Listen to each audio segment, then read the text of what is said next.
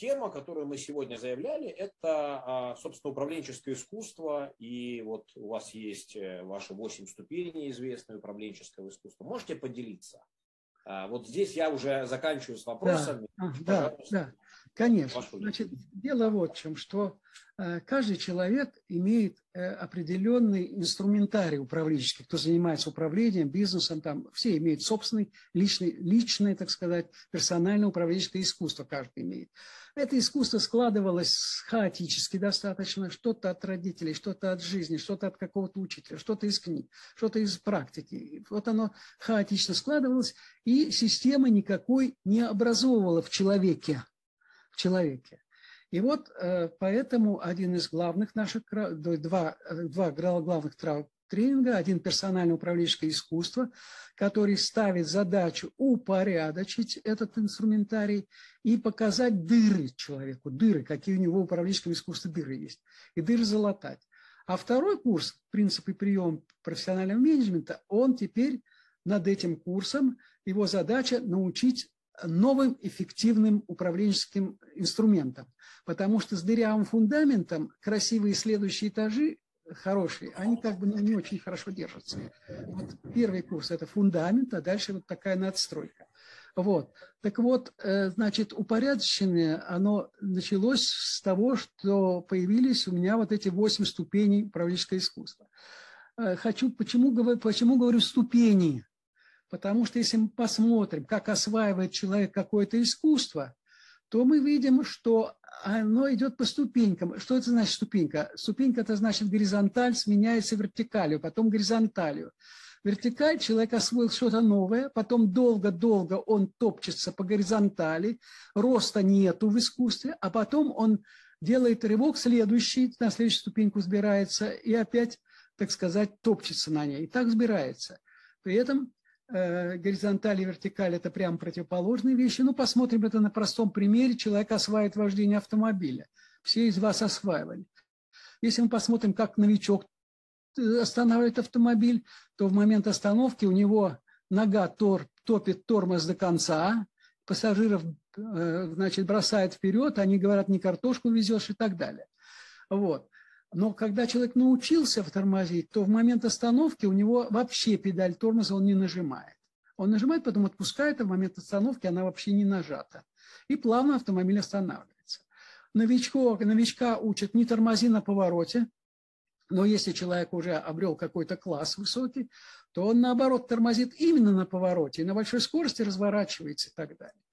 Если новичка учат, держи дорогу на скользкую, старайся ехать, чтобы тебя не занесло, а если занесло, старайся, так сказать, выправиться, то человек более опытный, он, скажем, э, не старается выправиться, когда его начинает заносить, болтать туда-сюда, а он разворачивает автомобиль задом, крутым поворотом и по инерции летит вперед на дороге, но только багажником вперед. А, трижды меня так носило, и я на дороге удержался. Не потому что я мастер, а потому что мне сказали, попробуй так. И три раза удача была такая. Потом я стал уже осторожнее ездить, потому что не всегда повезет, конечно. Так вот, мы видим, мы видим, так сказать, э, прям противоположный навык надо осваивать. Вот то же самое управление. Я построил эти ступеньки шаг за шагом, когда от чего-то освобождаешься. Но параллельно с тем, что делаешь что-то наоборот, происходит другой процесс. Если мы посмотрим на мастера, на новичка, новичок много движений, мало достижений мастера мало движений, много достижений. То есть по мере вот этого эволю... прогресса такого все меньше и меньше требуется усилий для управления, и оно все более эффективным становится. Вот таким образом образуется резинка из восьми ступеней. Я, значит, ее кратенько характеризую, потому что оставлю вам время больше на вопросы. Значит, первая ступенька. Что, чем должен овладеть руководитель? Он должен простой вещью овладеть, чтобы его слушались. Такой как бы не из теории управления классической термин «слушались», а вот как дети слушаются, есть послушные дети, непослушные. Вот так вот надо достигнуть, чтобы тебя слушались. Потому что кто-то слушается, кто-то плоховато слушается, что кто-то еле слушает, а кто-то вообще, так сказать, не слушается нового руководителя и говорит, много вас таких тут приходит, один ушел, другой пришел, я подожду следующего и так далее. Вот, вот первая ступенька э, говорит о том, мы изучаем, как сделать так, чтобы человек слушался, что для этого надо сделать. Ну, э, ну, я, поскольку я делаю такой очень коротенький обзор ступенек, то я только кое-что из каждого буду говорить, что вам, так сказать, было понятно, э, какие вещи там возникают.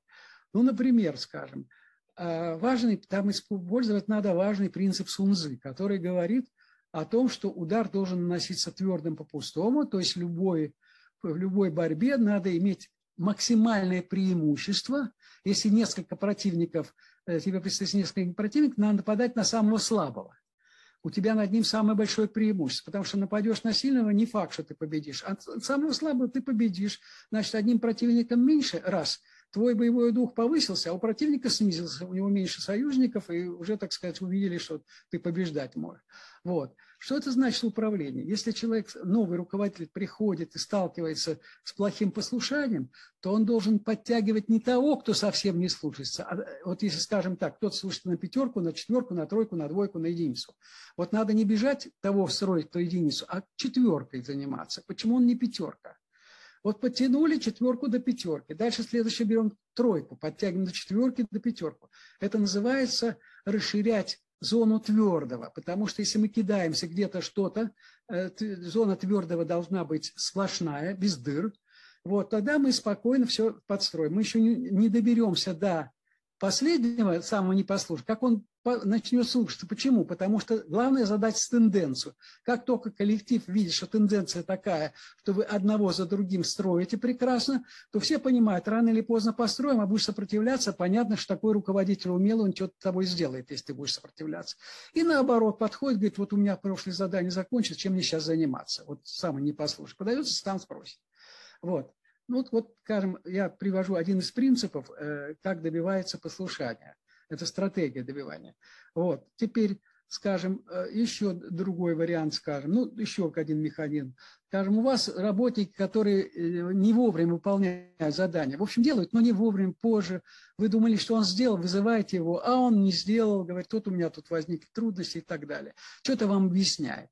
Когда он вам объясняет, вам трудно понять, уважительное, неуважительное, разбираться некогда. Говоришь, ну смотри, постарайся все-таки вот к этому сроку выполнить. И все. Значит, его технология вполне срабатывает успешно, он будет на ней держаться сколько угодно, сколь угодно долго.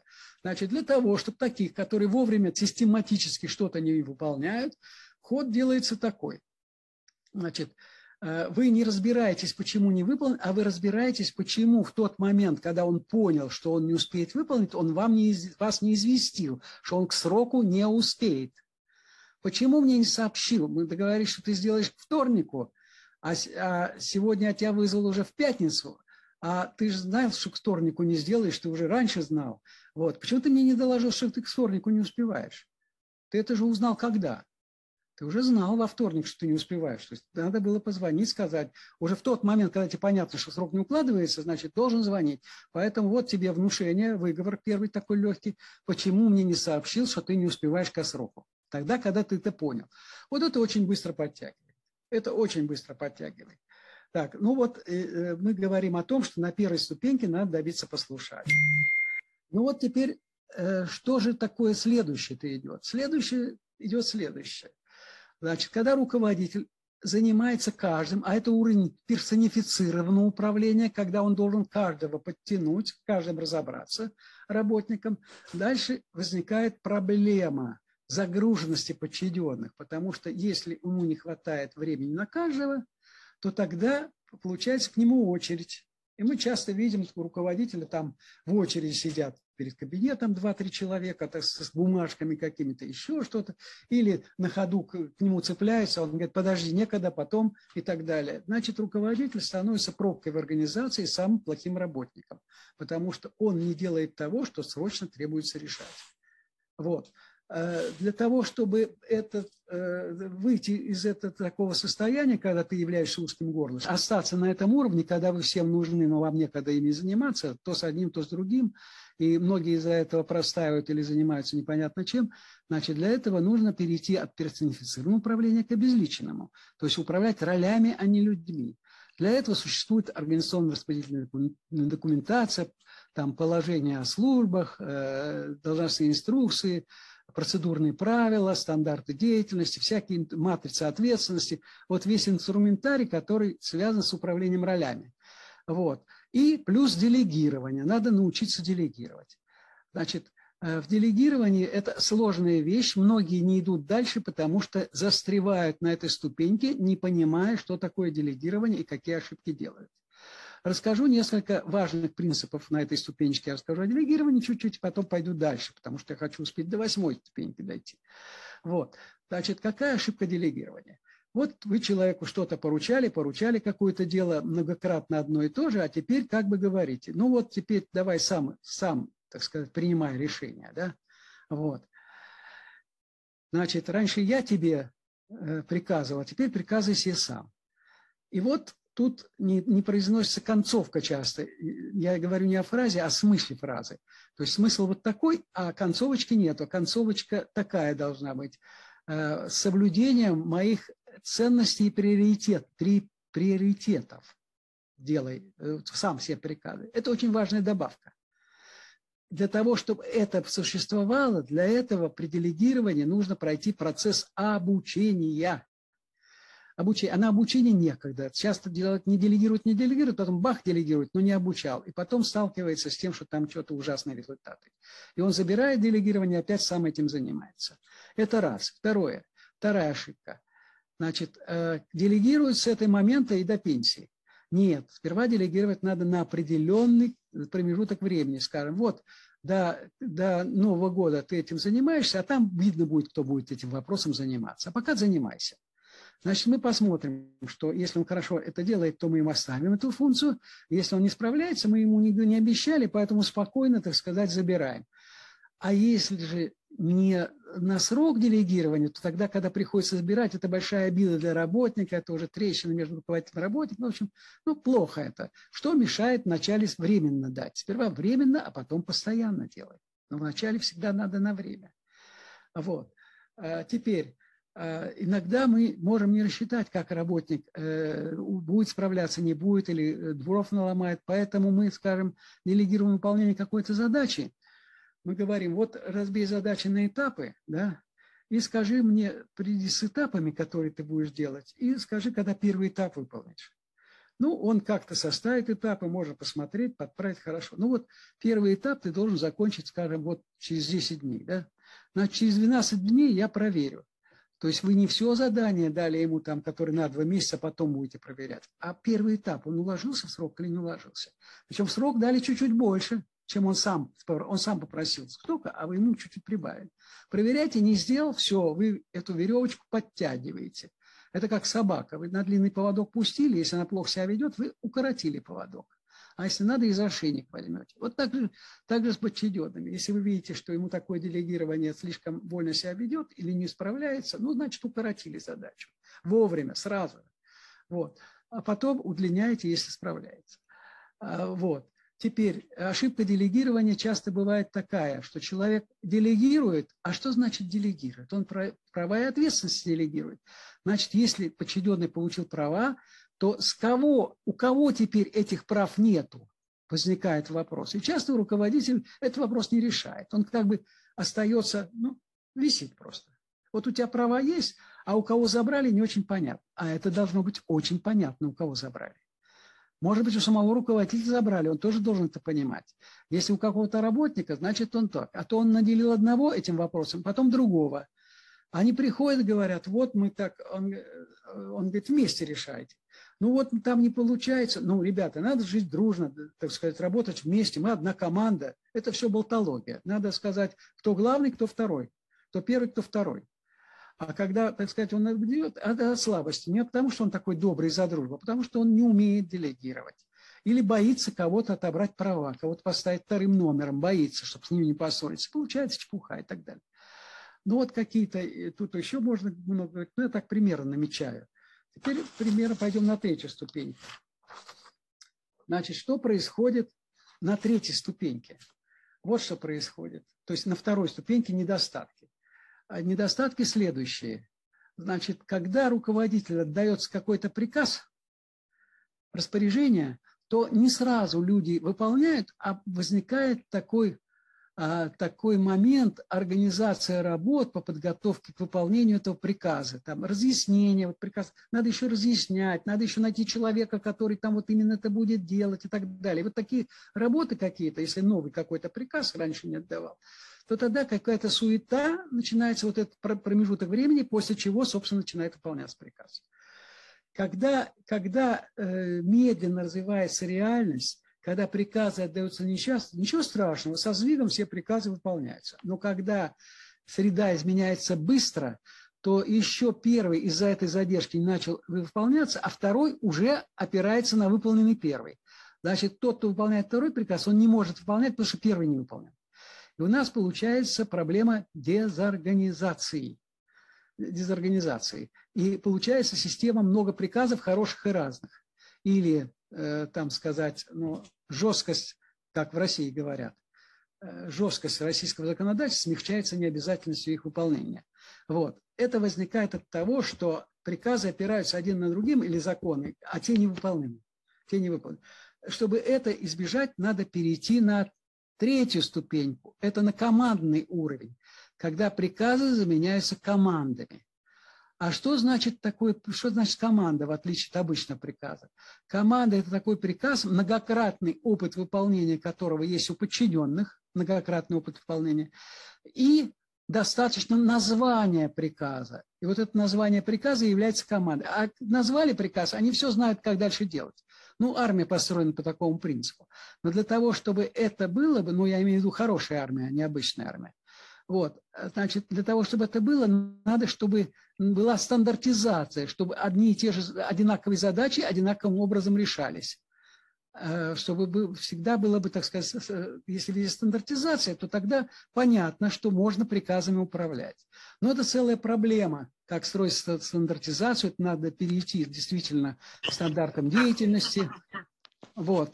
Но тогда приказ отдан, и э, этого времени нету, от которого он а, начинает э, не сразу выполняться. Это ликвидировали, и тогда даже в быстро, быстро меняющейся среде э, приказы выполняются. Вот армия тому, так сказать, в военных условиях, там некогда ждать, там надо, чтобы люди умели выполнять приказ сразу же. Для этого муштра, муштра, муштра обязательно должна быть, обязательно должна быть муштра, повторение. Э, в бизнесе здесь не муштра, а просто все операции раскладываются на кусочки и строятся из стандартных блоков, как из лего. Из лего гораздо быстрее можно построить что-то, чем из, из предметов, где мы должны стругать ножки, должны доски стругать и так далее. И тогда мы переходим на командный уровень. Это уже очень высокий класс, кто умеет на этом уровне сделать, как часы работают при быстро изменяющихся условиях компании. Это очень высокий класс, а всего 8. Вот. Значит, но есть проблемы. Что значит проблемы? Какие? А вот такие. Одна из проблем – это забастовка по-итальянски. То есть, когда все начинают выполнять все правила, и все заходит в тупик. Потому что э, правила, э, так сказать, э, бывает, что они создают тупиковую ситуацию. Ну, пример простой. Вот смотрите, есть перекресток, стоя, дорожный перекресток. Стоял регулировщик, он показывал палочкой, какой автомобиль ехать, кому не ехать и так далее. Все понятно и просто. Теперь э, заменили, теперь это он на персонифицированном уровне показывал, может быть, каждому автомобилю ехать ему не ехать. Э, теперь э, поставили, значит, убрали, но ввели правило правой руки. То есть пропусти помеху справа на равностороннем, на равнозначном перекрестке. Прекрасно, регулировщик не нужен, справа все проезжают. Но когда все подъехали, все четыре машины, у каждой помеха справа, все стоят. Подходит мастер, что стоим, ребята? Ты что не работаешь? Не могу, у меня помеха справа. А ты что? А у меня тоже помеха справа. Так, вот, и так далее. И стоп все, и стоп. Значит, это зависит, конечно, от культуры. В Америке даже есть перекрестки, где четыре знака уступи, это все главная дорога перед тобой, да. Но там люди, э, так сказать, более, к более тонким технологиям привыкли, и, так сказать, они разруливают эту ситуацию. А у нас это похоже с этим пока стоит. Вот. Но смысл понятен. Поэтому и называется забастовка по-итальянски, потому что впервые, это где же это было, по-моему, в шахте, я, я забыл, где был, по-моему, в шахте, э, начали выполнять все правила, и работа остановилась. И придраться нельзя к рабочим, потому что они вот не могу делать, потому что вот, вот правило запрещает. Да? Понятно, да. Это один недостаток. Второй недостаток, который, э, так сказать, проблема возникает, это поощрение наказания. Вот э, Сунзы сказал, вот он примерно описал командный уровень, армейский командный уровень, и он ввел понятие пяти ясностей. Он сказал, что для хорошей работы, для, ну в данном случае война работа, для хорошей работы надо пять ясностей. Первая ясность, ясность цели. Должна понимать армия, какая цель у нас. Вторая ясность, ясность пути. Ну, э, скажем, для, для ясной цели, для бизнеса, скажем, занять не, вместо третьей рынка там, э, занять там четыре пятых рынка, чтобы господствовать на нем, допустим, да. Вот цель наша. Теперь ясность пути. Как идем? За счет, скажем, снижения издержек, за счет э, внедрения чего новейших, так сказать, технологий или за счет оригинальных компаний и мощных денег в рекламную кампанию, неважно, за счет чего, за счет снижения заработной платы, ну, неважно. Важно, что пока за счет чего мы достигаем цель, да, это ясность пути. Следующая ясность – ясность правил поведения, что можно, что нельзя. Э, что, что э, это обязательно ясность правил для участников всех. Следующая, четвертая ясность, ясность поощрения и наказания. Кого, как, за что наказывают, за что, как, кого проявляют. И пятое, ясность образцов для подражания. Что это значит? Что можно придумывать правила, поощрения и наказания, но никто в эту систему не впишется, все будут нарушителями так во многих государствах построено законодательство, что предприниматель не может чего-то не нарушать. Обязательно будет нарушителем, скажем. Но вот в компании это не должно быть, что человек обязательно будет нарушителем чего-то. Так, такого правила не... не а, а, и доказательством того, что все построено правильно, существуют образцы для подражания. Можно показать пальцем.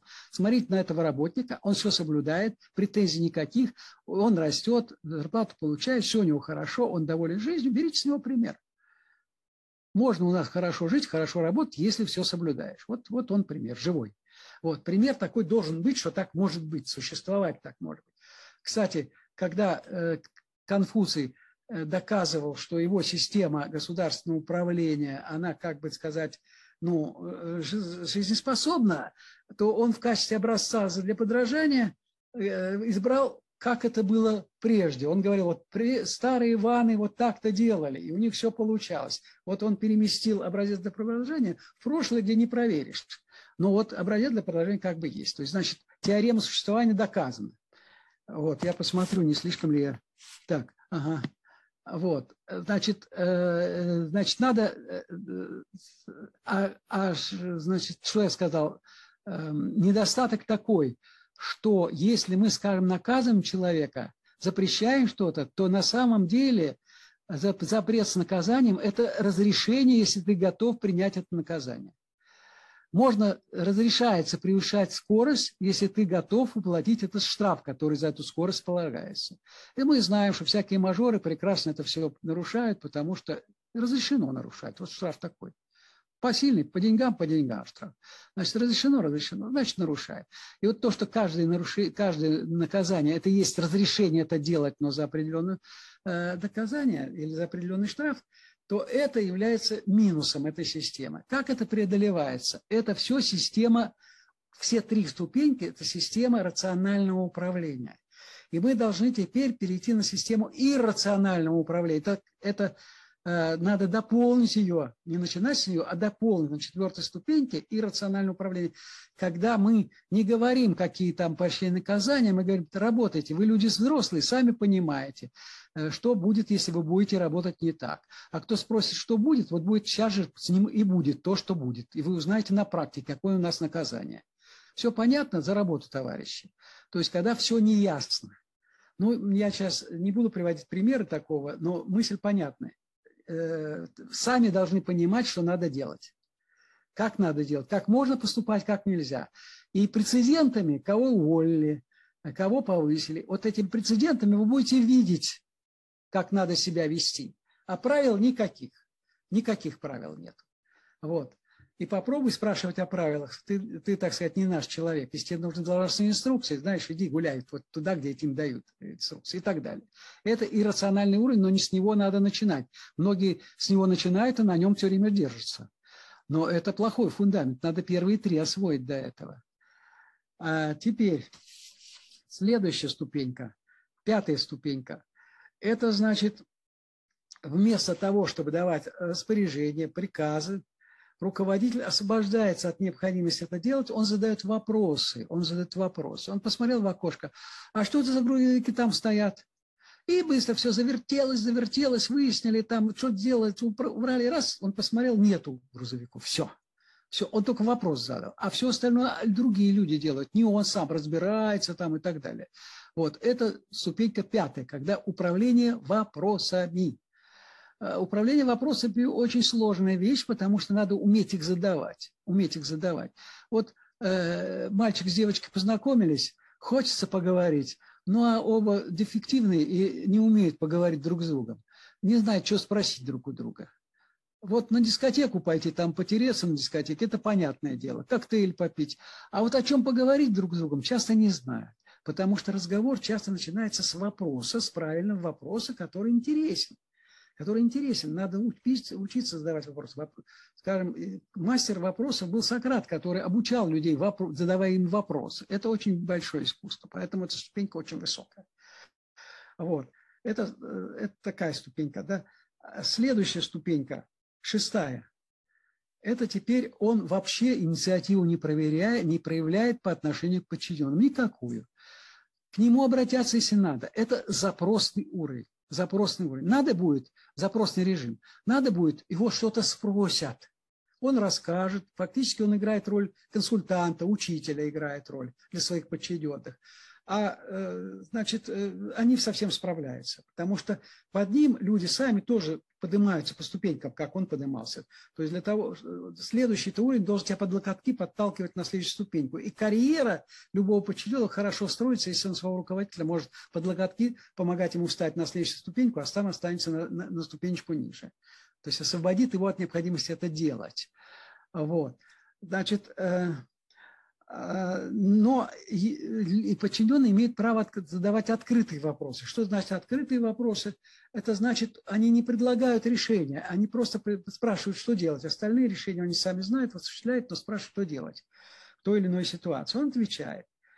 Наконец, наконец, э, седьмая, седьмая ступенька. Он не отвечает на открытые вопросы. Это уже э, не тот уровень. Они должны прийти с вопросом и с вариантами решений прийти. И он как в меню выбирает себе кушание в ресторане, так он говорит, вот э, второе сверху решение, вот его исполняйте. Вот, вот вариант решения этой проблемы, вот второй сверху исполнять. Они все принесли, и ему не надо рот для этого. Вот пальчика ему надо для этого. А если да, нет сказать, то он может и глаза прикрыть, да, сказать, или же смотреть странным взглядом. Он напоминает тяжело больного в больнице, который там его спрашивают, хочешь пить? И их проблема понять, хочет он, не хочет. Ему, не его задача организовать, кто пойдет за водой, где воду, как платить, как, как списать ее воду, какие расходы и так далее. Это не его проблема проблем подчиненных, а им надо только понять, хочет, не хочет пить. Вот это седьмой уровень. И, наконец, восьмой, который звучит так, об идеальном руководителе известно только одно, что он есть. Больше ничего о нем не известно. Он ничего не делает, но он есть. Но он есть. Поэтому, э, так сказать, люди не хотят испытывать судьбу и кто, кого-то и как-то его заменять собой. Они понимают, что он есть, поэтому надо, э, надо, так сказать, вести себя адекватно. Вот. Но то, что он есть, если себя не проявляет, то не узнаешь, есть он или нет. Поэтому он превращается в миф. Это мифологический уровень. Миф есть, что он есть, и люди в него верят. Верят свято. Возникает система табу внутри, э, табу, что вот не обсуждаем вопрос, есть он или есть. Есть и все. И только когда мифология рушится, тогда все сыпется. Тогда все сыпется, когда миф пройдет. А так он вечно живой, все, не поймешь, когда там что-то. Ну, вот так вот выглядит эта э, система, которую я там 2-3 дня раскрываю на семинарах, да, подробнее, чем я сказал. Вот.